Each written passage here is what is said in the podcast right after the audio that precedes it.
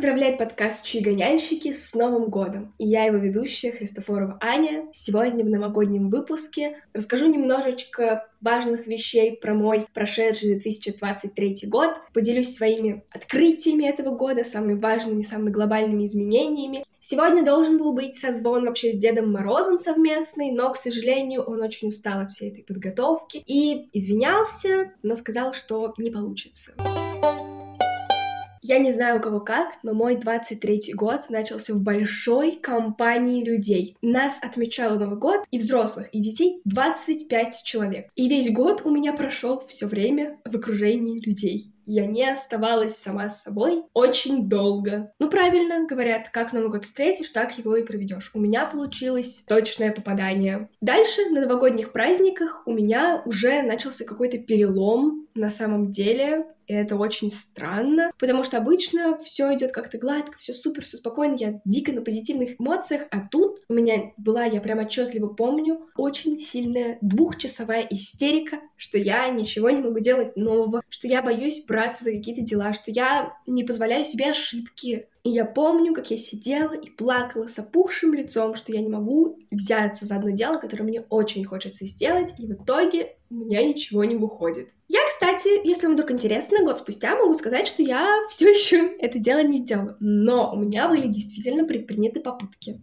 Так что когда-нибудь я до него дойду. Вот. Что же еще я хочу сказать про этот год? И вот эта истерика моя, она была вообще сильно движущим меня механизмом на протяжении всего года, потому что как только мне хотелось что-то, я думала о том, какие ресурсы и что у меня есть для того, чтобы это сделать. Также Новый год я встретила в отношениях с моим уже бывшим молодым человеком, и в отношениях у меня за этот год у меня прям на 180 градусов, наверное, все повернулось. Хотя я этого, правда, не ожидала. Вообще, как будто бы очень сильно на меня морально повлиял этот год. Но давайте обо всем по порядку. Я изменилась в очень многих сферах за этот год. Я бы сказала, что он меня в какой-то части перевернул. И начать я хочу именно с того, что я делаю, то есть это мой хобби, моя деятельность, моя учеба в январе, 6 января, с 5 на 6 где-то, или с 6 на 7, что-то вот между вот этим, у меня была очень сильная истерика, потому что я переживала, что я не развиваюсь в каких-то новых действиях, что я хочу что-то попробовать, а у меня не получается. И это случилось конкретно из одной сферы, в которую я пытаюсь уже как-то, ну, вклиниться до сих пор. Спустя год у меня этого не произошло, но я иду к своей цели. Я уже делала попытки как-то это реализовать, пока безуспешно. Но меня уже устраивает, что, знаете, если ты не можешь бежать в эту сторону, хотя бы иди в сторону своей цели. Если не можешь идти, ползи. Если не можешь ползти, просто ляжь. Вот я пока из стадии игнорировать это все, потихонечку перехожу в стадию, знаете, ползти в сторону этой цели. Она не супер важная, но приятная для меня. И вот в моменте, пока я плакала, рыдала, всего вот этого, я выписывала все то, что мне приходит на ум, анализировала и пыталась докопаться, а почему вообще, собственно, я ничего нового не пробую. И тогда у меня родилась такая мысль. Я не делаю новое, потому что я всегда должна быть сильная и подготовленная, а в новом деле, месте, в общении я незащищенная, то есть слабая, то есть беспомощная, то есть совершаю ошибки. Я очень рада, что эта мысль пришла ко мне в начале года, потому что целый год я активно тем, чтобы разрешать себе ошибку. Не в плане того, что я специально где-то ошибалась, а в плане того, что я переставала тюкать себя за ошибку. То есть было такое, что у меня просто случается какая-то ошибка, и вместо того, чтобы сказать, Ань, руки из жопы, голова вообще, что там, солому напихали? Я говорила, ну ничего страшного, ты пробуешь, ты учишься. Мы сейчас ее проанализируем и сделаем еще лучше. И в начале года, ну типа вот Зимой мне давалось это очень тяжело. Прям я не могла это делать. А с учетом того, что обычно я очень хорошо выкручиваюсь, в некоторых сферах ошибка для меня это, ну, это не ошибка. Это просто, ну, прикольненькое что-то. А где-то это катастрофа. Это ложиться, плакать и дальше умереть. И хотелось вот это ложиться, плакать, дальше умереть перевести в поплакать, исправить, забыть поменять стратегию поведения. Так вот, и я начала думать, что бы я хотела такого лайтового, где целом я могу себе позволить ошибку с самого начала. И на новогодних каникулах, когда мы сдали уже сессию, либо в процессе того, как мы сдали сессию, я заказала себе глину, я заказала себе холсты на картоне, я заказала кисточки, краски, и я села лепить, рисовать. Я очень давно хотела этим заняться в гончарной, но у меня что-то как-то не было времени, я не хотела выходить из дома, потому что это были мои выходные, и я просто сидела, лепила, лепила, лепила, рисовала, рисовала, рисовала, рисовала, И я тогда за эти вот полторы недели, наверное, так нарисовалась, налепилась, что мне еще килограмм глины я его просто отдала. Я отдала все эти краски, все эти кисточки, вообще абсолютно все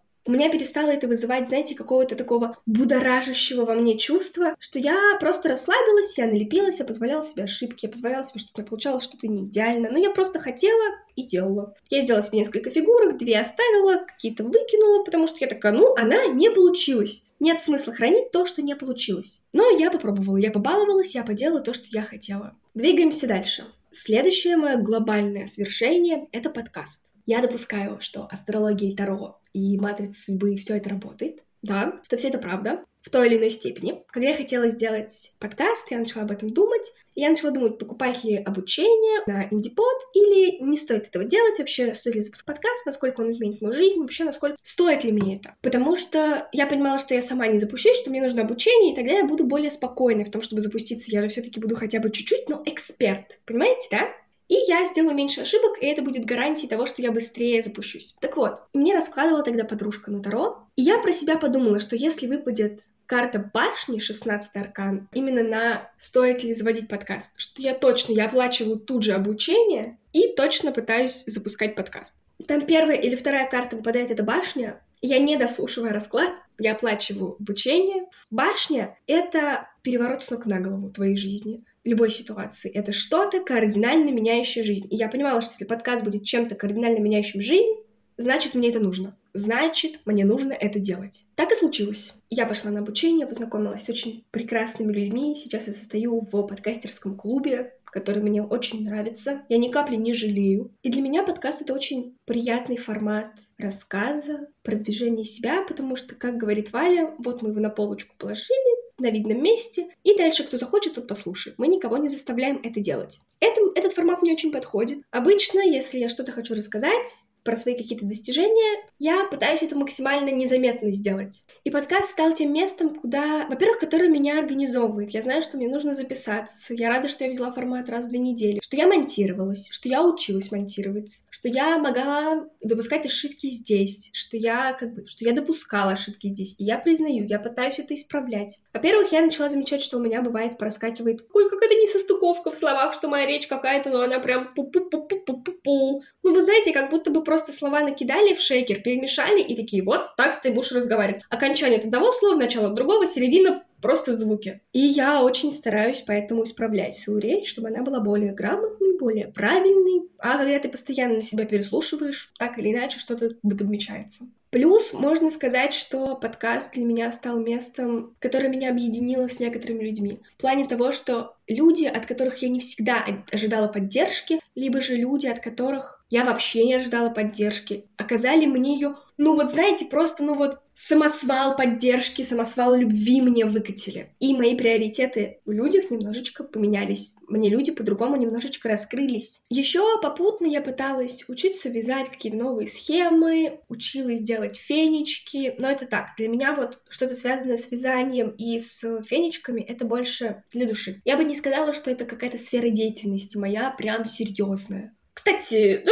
интересный такой факт. Я уже говорила про башню, про 16 аркан, и после моего дня рождения, который 14 мая, 20 лет у меня идет по пятому аркану. Пятый аркан — это Иерофант, и это обучение. Один из самых главных арканов обучения. То есть этот год в идеале у меня проходит как год, когда я максимально много могу изучить, обучиться. В общем, пятый аркан, и этот иерофант, отвечает за обучение, отвечает за хороший старт, за какую-то базу. Знаете, как маяк того, что куда будет идти энергия в этом году, когда мне 20. И так и получилось. Но о том, что у меня энергия будет идти именно по пятому аркану, я узнала сильно позже. И как бы обрадовалась. И сразу начала чекать, что меня там в следующем году. На всякий случай. И что, мама по Иерофанту иногда замуж выходит, но об этом попозже.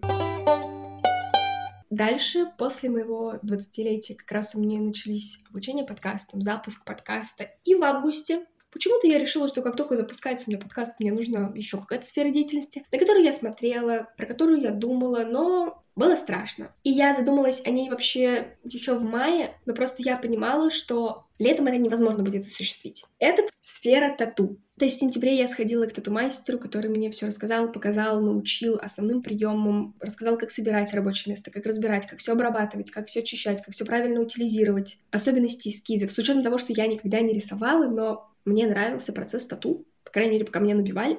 Мне очень понравилось это делать. Очень было волнительно. В момент набивания первой татуировки так хотела плакать. Нет, не первой. Это была первая моя самостоятельная татуировка, которую я набивала. Не потому, что мне было плохо, не потому, что я плохо сделала, а потому, что мне было настолько морально тяжело это было настолько... Это вот меня как маленького ребенка в воду, в бассейн кинули, и он вот барахтается, и вот я барахталась так в своих эмоциях, потому что все новое. Я пришла одна, я пришла в новое место, мне нужно его собрать, мне нужно все обработать, все правильно сделать, все по инструкции. Мне казалось это такой катастрофой. Вот. Татуировки для меня это какой- какая-то все еще сильно новая сфера, но если вы в Москве и вы хотите татуировку, напишите мне. Но каждый раз, кстати, когда я плачу обучение, что с подкастом, что с татуировками, после того, как я платила, либо внесла предоплату, думаю, все, мне не надо было это делать, зря это делала, я потратила только зря деньги, у меня прям сразу начинается отрицание. Потом гнев, и вот эти все стадии принятия и стадия принятия у меня происходят только в момент, когда я уже пытаюсь этим заниматься. То есть я иду еще туда на стадии депрессии, просто перебарывая каждую секунду себя, чтобы не развернуться, не уйти и не сказать э, «не было такого, пока», и, и все заблокировать. Я считаю, что на это нужно очень много смелости. Я не знаю, как вы, но я считаю именно так. Про учебу можно сказать тоже. Я очень сильно знаете, насчет учебы, из того, что я учусь на психолога, я бы не сказала, что у меня произошли какие-то изменения в плане учебы. То есть я как ответственно относилась к ней, как все учила, то же самое как бы и сейчас. Я бы сказала, что моя учеба идет ровно. В первый год мне очень повезло, я попала в очень хорошую компанию. Скажем так, компания отличниц. Тогда я поняла, что я не хочу делать все на 4. Я хочу стремиться к 5 и делать все, что можно на 5. И сейчас я просто двигаюсь в том, чтобы делать все на 5. Конечно же, у меня есть четверки, но я очень стараюсь все учить, все. Ну, типа, я понимаю, что это ответственность моя в будущем перед людьми, перед их здоровьем, я несу моральную ответственность за это все. Поэтому я очень добросовестно учусь. Я бы не сказала, что я как-то выросла. Выросла ли я по знаниям? Да. Но не буду же с вами психологическими терминами здесь обмениваться. Но если подытожить все это, про подкаст, про татуировки, про лепку, про вязание, про вышивание, про, про все то, чему я обучалась, я могу сказать, что в этом году я попробовала колоссальное количество сфер важных, которые остались в моей жизни, насчет которых, ну, я не прогадала. Я не жалею ни о чем попробованном. И дальше больше, дальше я еще попробую сферы обязательно, но сначала я освоюсь в этих. Я продолжу делать подкаст, я продолжу самоорганизовываться, попробую также бить татушки и улучшаться в этом. Все будет невероятно здорово. Я считаю, что в этом году в плане обучения я молодец. Да, мне было страшно, но я это сделал. И в самом начале года, когда я плакала, что я боюсь ошибиться, и то, какая я сейчас, то, сколько ошибок я сделала, и то, из скольки ошибок я смогла выкрутиться, а из скольки нет. Я действительно рада, что мне было тогда настолько плохо, потому что, видимо, мне нужно было именно это ужасное состояние, чтобы понять, что мне нужно двигаться дальше. Учиться, учиться и еще раз учиться. И не бояться это делать. Дальше, если честно, очень хочется поговорить про мое взаимоотношение с людьми в этом году. Или скорее даже так, как взаимоотношения с людьми и в целом какие-то вещи, исходящие от людей, на меня повлияли. Хочется начать с самого глобального, это с того, как проходила моя практика, потому что в какой-то момент, это вот было с апреля по июнь, и вот апрель, часть мая стали для меня очень важными в плане моего морального какого-то восприятия людей. Несмотря на то, что я психолог, моя практика проходила в социальном доме с нейроотличными людьми, и для меня это было очень тяжело. Каждый день с момента, когда началась наша практика, мне снилось, что у меня рождался нейроотличный ребенок, либо ребенок с различными ограничениями возможностей здоровья, то есть ОВЗ. И каждую ночь я просыпалась со слезами, что у меня рождается такой ребенок, и мне нужно полностью посвятить себя этому ребенку. Но при этом я не могла сделать избавление от ребенка, аборт, в своей голове, потому что, ну, я не знаю, ну, мне морально было тяжело это сделать. И даже когда я делала аборт в своей голове, представляя это развитие событий, потому что, ну, этот сон беспокоил меня неделями, я все равно просыпалась в слезах, и я не могла для себя решить, хочу я такого ребенка оставить, не хочу я такого ребенка оставить. Для меня, я не знаю, у меня никогда не было мысли, что может родиться такой ребенок. Да, я видела таких людей, я с ними сталкивалась. В плане того, что некоторых знакомых, не, ну, не так много, но были такие дети, и в больницах мы с ними вместе лежали на проводных палатах, когда я была маленькая. Но я почему-то никогда не примеряла эту ситуацию на себя из того, что мы видели, как мамы общаются со своими детьми. Почему-то приняла я на себя, как я бы общалась с таким ребенком, я понимала, что это очень тяжело. А из того, что вы видите, сколько всего я перепробовала, сколько всего я хочу еще попробовать, для меня ребенок, я хочу, чтобы это было, грубо говоря, большой, возможно, даже больший, но не единственной моей сферой в жизни. И для меня рождение нейроотличного ребенка не стыкуется с тем, как я хочу жить в будущем. Меня эта тема очень сильно волновала. Я плакала и не раз, и я каждый раз думала, а что же я за человек такой? Почему вообще я во всем этом думаю? И когда я занималась психологом летом после определенного пройденного какого-то периода уже без практики, мы пришли к мысли, что для меня в этом случае, например, аборт в моей голове это было как спасение ребенка. Все это началось с того, что у меня появилось на практике какое-то отторжение места, где у меня проходила практика, именно место, где они живут, потому что у них не закрывалась дверь в туалет. Он был общий. Они могли в любой момент открыть ее. И для меня это такое нарушение личных границ, что я понимаю, что я бы не хотела, чтобы там жил мой ребенок. И там не находятся люди, у которых нет семьи. Там находятся люди, возможно, которым тяжело следить за своей семьей. Мы были именно во взрослом, где уже живут от 18 и до совсем глубокой старости, скажем так. Я понимаю, что по-другому, возможно, они не жили, что другого они не видели. И для них это норма, для них это их жизнь. Но для меня я понимала, что если вдруг при каких-то обстоятельствах мой ребенок, у него есть возможность, вероятность попадания в такой социальный дом, с такими условиями я готова сделать все, чтобы он их избежал. Для меня было очень тяжело. Я до сих пор не знаю, что я буду делать, если узнаю, что у меня, возможно, когда-нибудь будет нейроотличный ребенок, какой-то с различными ограничениями, с какой-то степенью инвалидности. Мне тяжело это представить, и я пока все еще немножечко игнорирую эти мысли, но они для меня уже не так болезненны. И практика с этими людьми на самом деле показала мне их. Из-за того, что в нашем обществе немножечко ну, табуируется тема инвалидности, что у нас не показывают этих людей в сериалах, рекламах. И для нас инвалид — это только тот, кто ездит в коляске. Ну, то есть только тот, у кого там ног нет, или не ходит, или еще что-то. Ну, то есть фильмы про людей с аутизмом, с ДЦП, с, с синдромом Дауна не так много. Они не фигурируют так часто, как, например, различные другие меньшинства, которые пытаются внедрить фильмы. Честно, я считаю, это проблема, потому что я могу сказать про себя, я опасаюсь таких людей, я не знаю, чего от них ожидать. И когда нам проводили инструкцию перед практикой, действительно было жутко, нас прям напугали что нужна большая одежда, никакой открытой кожи, там типа прям овер, овер, овер, овер, овер, овер сайз. Ну, собственно, обычный был гардероб, но как бы вот так вот, что как бы они там не трогают, они не здороваются, что они после туалета могут руки не помыть, что они вообще могут руки очень долго не мыть, и что для них это окей. Для меня, вот пока мне все это рассказывали, это звучало очень страшно. А когда мы столкнулись с этими людьми, есть, конечно, странные отдельные люди, но я сейчас говорю про тех, с кем я больше всего взаимодействовала, они очень приятные. Я действительно, я недавно возвращалась к ним уже в качестве волонтера спустя 4 месяца без взаимодействия с ними. То есть в июне мы расстались, в ноябре я сходила на практику к ним. Ну, как волонтер. Но я не сходила ни в социальный дом, я сходила в другое место, ну, как бы не суть важно. У меня было ощущение, что вернулась к старым друзьям. Это было очень теплое, очень классное времяпрепровождение. Они очень хорошие, у них есть какие-то поступки странные. Они как-то по-своему балуются, бедокурят. Они могут что-то странное сказать, что-то отталкивающее. Но при этом я увидела в них таких же людей, как и другие люди. Да, они с особенностями, но я перестала бояться по крайней мере, тех, с кем я общалась лично. Но долгое время у меня был, был страх. И мне вот именно вот эта практика, она была очень тяжелая для меня морально. Если бы не она, сейчас я могу сказать, что я была бы другим человеком. Я бы не была такой человечной, как я нахожусь сейчас в своем состоянии. Но с практикой, наверное, мы немножечко закончим.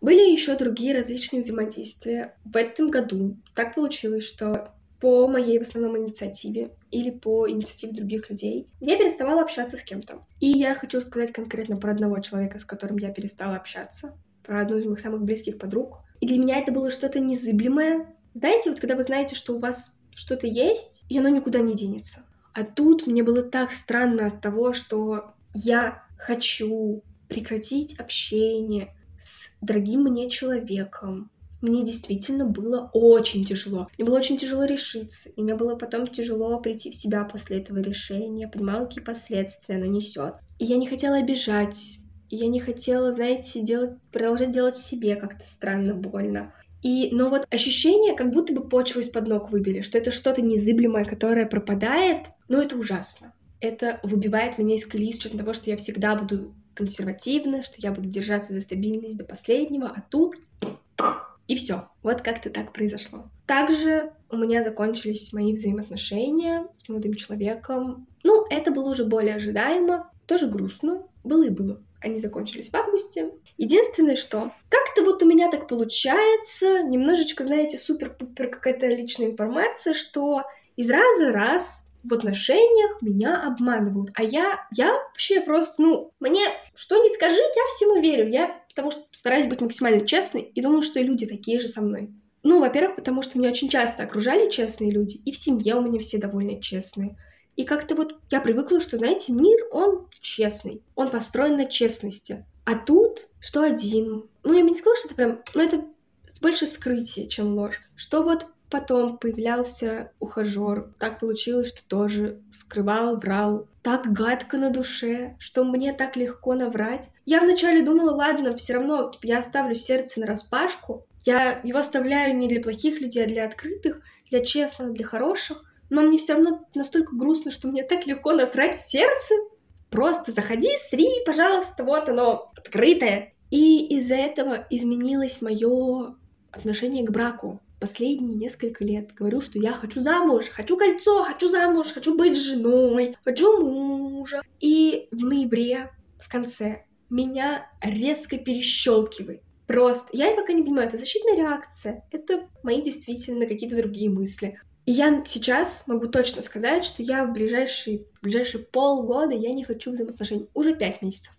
С 1 декабря я взяла такую штучку. И это все. Я разбиралась с психологом и сама выписывала. И это все только потому, что я боюсь, что меня снова обманут. Для меня вступать в отношения сейчас это небезопасно. Это небезопасно для моего морального состояния, потому что после отношений я все время с каким-то грузом остаюсь от того, что меня обманули.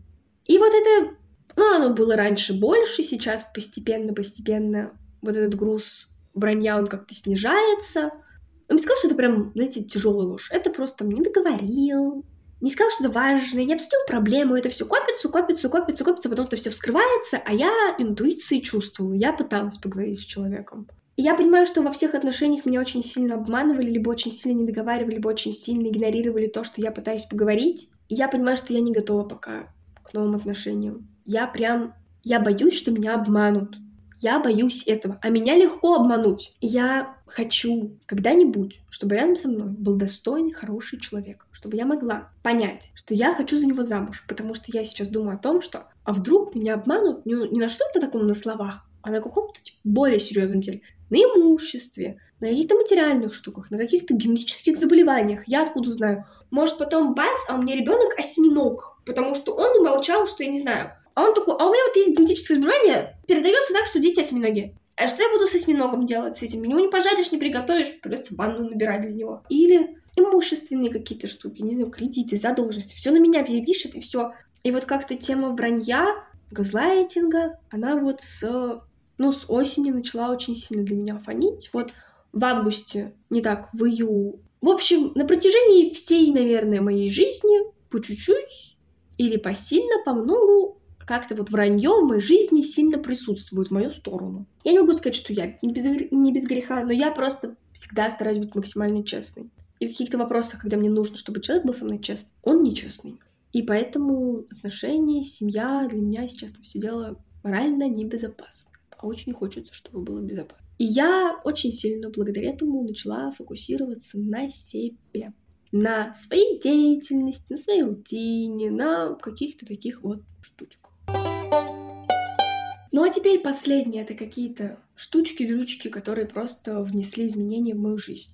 Самое первое, что я хочу сказать, это три татуировки, которые я набила. Первое — это I love you, второй — это милейший Мишка в свитере, и третье — это пейзажик, который очень напоминает мне дачу и ту деревню, в которой я провела много месяцев лета. На этом я не остановлюсь, я буду дальше продолжать делать какие-то свои татуировки. Я забыла, я забыла рассказать про пилон, про мой пилонный спорт. Я занимаюсь пилонным спортом. И в этом году, В прошлом году, к сожалению, были проблемы некоторые с спиной. Я не была так готова э, выкладываться на пилоне, а в этом году я поняла, что я все-таки хочу попасть на соревнования. И это тоже та сфера, в которой я очень стараюсь развиваться. Просто я ее не отнесла почему-то к обучению, ко всем вот этим штукам, потому что, ну, это же спорт, это как бы, ну, отдельное. Но я все еще пытаюсь там учиться, пытаюсь вкладываться. У меня уже руки начинают быть рельефные, что очень красивенько. Я начинаю подтягиваться, что вообще вау, неожиданность. Хочу шпагатик. В этом году три татуировки.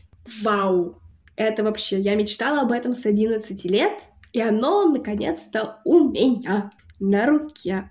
Что же еще? Очень важное произошло в моей жизни. Это какое-то большее слежение за, за собой, за своей красотой. Я начала клеить стейпы от морщин, перестала морщить лоб. Ну, по крайней мере, я стараюсь не морщить лоб. Я начала делать свою утреннюю girl morning routine. Когда я встаю, я делаю самомассажик, я делаю растяжечку, зарядочку. Я встаю в 7.30. Ну, пыталась в 7, в 7 не получается, в 7.30 утра. Это что вообще такое? Я человек, который такой, я раньше 12 Вставать не хочу, раньше десяти точно. Под своей, по доброй воле. Жаворонок, не называйте, не оскорбляйте меня так. И тут я такая, в 7.30 буду вставать, Растяжка, зарядка, что я вообще тоже никогда не понимала. Творог на завтрак я ем, вообще не любила творог. Типа, прям вот как будто бы кувалдой по голове меня шандарахнуло, что я такая, мне нужна зарядка, растяжка, чтобы все успевать. Я начала читать, у меня появилось больше времени, то есть в учебное время я почти ничего не читала, а тут я начинаю читать.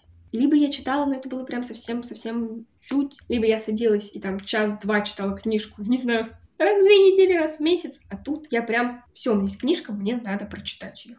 И я рада, как я расту над своими привычками, в каком-то своем таком моральном плане, что у меня действительно есть теперь время, силы, ресурсы на то, чтобы проявляться, на то, чтобы терпеть критику какую-то, на то, чтобы терпеть свои ошибки, прощать себе свои ошибки, на то, чтобы иногда позволить себе полениться, никуда не идти только потому что надо, не общаться через силу с людьми, потому что «а ну, типа, общайтесь».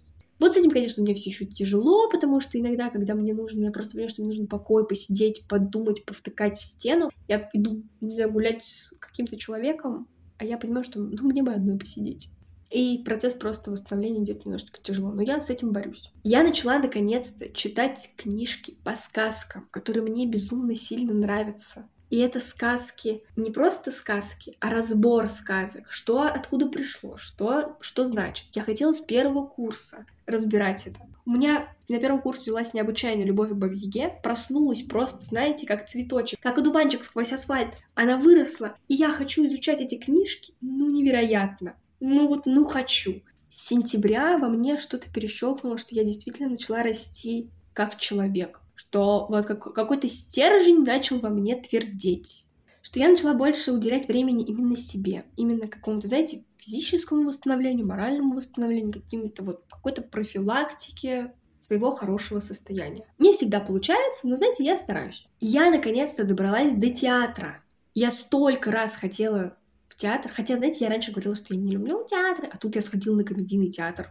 Мне так понравилось. Я потом сходила еще раз. И был момент, когда я купила еще в один театр билет, но я заболела, к сожалению, и у меня не получилось. Пушкинская карта. Я весь год говорила, зачем мне эти 5 тысяч, дайте мне наличкой, а тут я их так быстро потратила. Я такое, а что это такое? Почему всего 5? Можно 10? И вот как-то я морально, правда, выросла за этот год. Вот эта пятерочка, по которой у меня идет год, вот этот иерофант, он все еще играет во мне. И он будет играть аж до мая еще.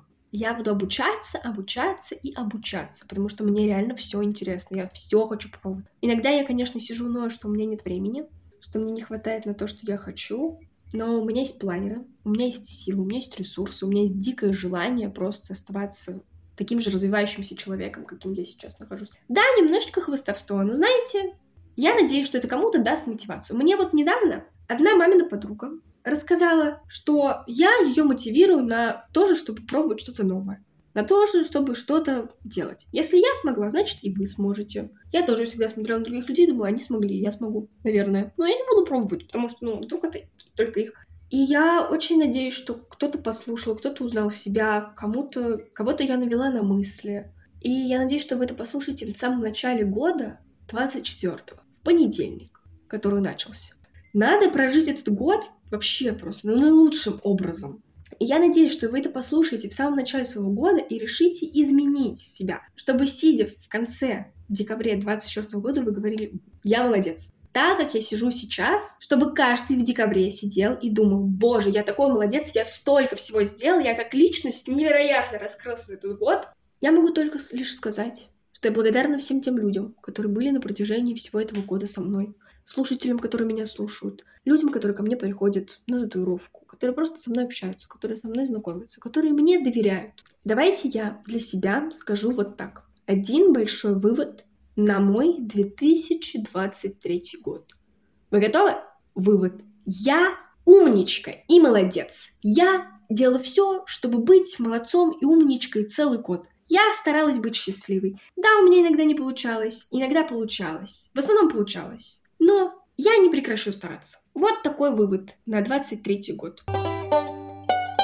На 24 год вам всем плюсик в карму. Прям сразу. Плюс 100. Я вам дарю. Заряжаю вас позитивом, чтобы у вас была мотивация на то, чтобы двигаться дальше, на то, чтобы 24 год для вас был невероятно хорош. Я всех еще раз поздравляю вас с Новым годом. Желаю всего самого приятного в этом году. Спасибо большое, что послушали этот выпуск. Я вас всех очень сильно благодарю, ценю. Жду вас в своем телеграм-канале, жду вас в своем боте, посвященном этому подкасту, чтобы вы туда что-то написали. Всем вообще любви, добра, чтобы в этом году исполнилась ваша самая-самая-самая заветная мечта. Всех с новым 2024 годом. Пусть он будет такой же необычайно хороший, как символ года дракона.